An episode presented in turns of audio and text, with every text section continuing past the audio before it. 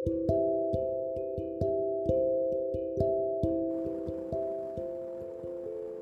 दोस्तों, कैसे हैं आप सब? दिल की बात के सेकंड एपिसोड में आपका स्वागत है। दोस्तों, आज मैं बात करूँगा कंपैरिजन वर्सेस सेटिस्फैक्शन की। हम अपनी लाइफ में क्या कंपेयर करते हैं या फिर सेटिस्फाई हो जाते हैं। तो मैं अपने जीवन के आधार पर, अपने अनुभव के आधार पर कुछ बात करूँगा। यार, जितना मैं समझ पाया हूँ चीज़ों को और जान पाया हूँ, मुझे हर जगह कंपैरिजन ही कंपैरिजन दिखता है। सेटिस्फेक्शन बहुत कम दिखता है। और ये दोनों चीज़ें एक साथ नहीं रह सकती। अगर हम कंपैरिजन कर रहे हैं, अपने आप को किसी से भी कंपेयर कर रहे हैं तो हम सेटिस्फाई नहीं रह सकते। हम कंपेयर ही तब करते हैं जब हम अपनी अभी की परिस्थिति से संतुष्ट नहीं होते हैं। उसमें हमें कमी लगती है। हम उससे खुश नहीं होते हैं। इसलिए हम किसी उस बंदे से कंपेयर करते हैं, किसी चीज़ से कंपेयर करते हैं, जिसके पास वो सब होता है, जिसकी हम कमी महसूस कर रहे हैं। तो इसलिए सेटिस्फेक्शन कहीं दूर छूट जाता है। तो आज की दुनिया में हर कोई कंपेयर करता है। जब हम स्कूल में होते हैं तो हम रेस में भाग रहे होते हैं, हमें फ़र्स्ट आना है। हमें अच्छे मार्क्स चाहिए। हम अपने मार्क्स को सब बच्चों से कंपेयर करते हैं। उसके बाद स्कूल कॉलेज तक यही चलता रहता है। उसके बाद जब हमारी नौकरी लग जाती है तो हम अपने सी टी सी मतलब कितना पैसा हम कमाते हैं कॉस्ट टू कंपनी को को कंपेयर करते हैं। यार मेरा सी टी सी तीन लाख है तो चाहता है छः लाख हो जाए। जिसका छः लाख है, वो चाहता है बारह लाख हो जाए। जिसका बारह लाख है, वो चाहता है अट्ठारह लाख हो जाए। ये चीज़ चलती ही रहती है। करोड़पति आदमी भी खुश नहीं है, वो अरबपति बनना चाहता है। अरबपति खरबपति बनना चाहता है। ये रेस अंधाधुन है।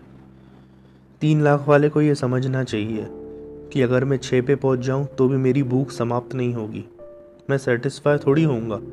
मैं तो कंपेयर करूँगा बारह वाले से। फिर मैं बारह पे भी पहुँच तब मैं कंपेयर करूँगा चौबीस वाले से। ये इंसान को समझना चाहिए, वो जिस भी स्थिति में है। उसके बाद हम शादी कर लेते हैं। तो दूसरों की बीबी अच्छी लगती है, दूसरों के बच्चे अच्छे लगने लगते हैं। खुद की बीबी बच्चों को दूसरों के बीबी बच्चों से कंपेयर कर कर असंतुष्ट ही रहते हैं। तो हमारा जीवन बचपन से लेकर बुढ़ापे तक, मृत्यु तक केवल कंपैरिजन में बीतता है, जिसकी वजह से हमें असंतुष्ट सेटिस्फेक्शन के बिना वाला जीवन जीना पड़ता है डिससेटिस्फाइड जीवन जीना पड़ता है, कहना सही होगा। तो सवाल उठता है बहुत बड़ा कि मनुष्य सेटिस्फाई क्यों नहीं है? ज़ाहिर सी बात है, उसे लगता है कि यार मेरे पास कुछ कमी है और औरों को कुछ मिल गया है। और वो कंपेयर करके डिससेटिस्फेक्शन की रेस में दौड़ पड़ता है। पर इसका अंत क्या है?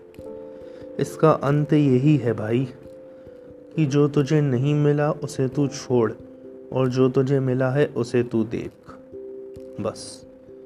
और जो मिला है उसको देख के उसके लिए थैंकफुलनेस ग्रेटिट्यूड अपना व्यक्त कर, और उसी में सेटिस्फेक्शन है तेरा।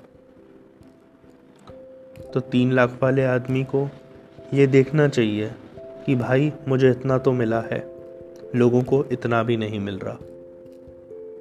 लोग दो दो सौ रुपये दिन के हिसाब से छः हज़ार रुपये महीने के हिसाब से, लगा लीजिए कितना होगा सत्तर अस्सी हज़ार रुपये की नौकरी करते हैं सालाना। तुझे तीन लाख मिला है। तेरा जीवन उनसे कई गुना आगे है। अब तू आगे भागता रहेगा तो वो तेरी प्रॉब्लम है। उस तरीके से तुझे पूरा शरीर मिला है, लोगों को शरीर नहीं मिला। तो जो भी तुझे चीज़ें मिली हैं, तेरे रिश्तेदार, तेरा शरीर, आँख, हाथ कान पून, नाक, सब कुछ, सारी चीज़ें, उन सभी में देखो। और इसका अंत तो यही है यार।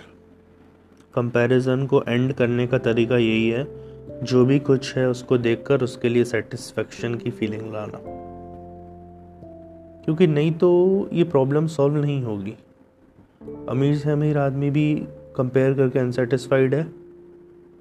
गरीब से गरीब आदमी भी कंपेयर करके अनसेटिस्फाइड है। जिसने कंपैरिजन को छोड़ा है, जो भी चीज़ें हैं, उसको लेकर वो सेटिस्फाइड हुआ है। तो उम्मीद करता हूँ दोस्तों, आप कंपैरिजन को छोड़ के सेटिस्फेक्शन की तरफ़ आगे बढ़ेंगे। आपका ये पॉडकास्ट सुनने के लिए बहुत बहुत शुक्रिया। Thank you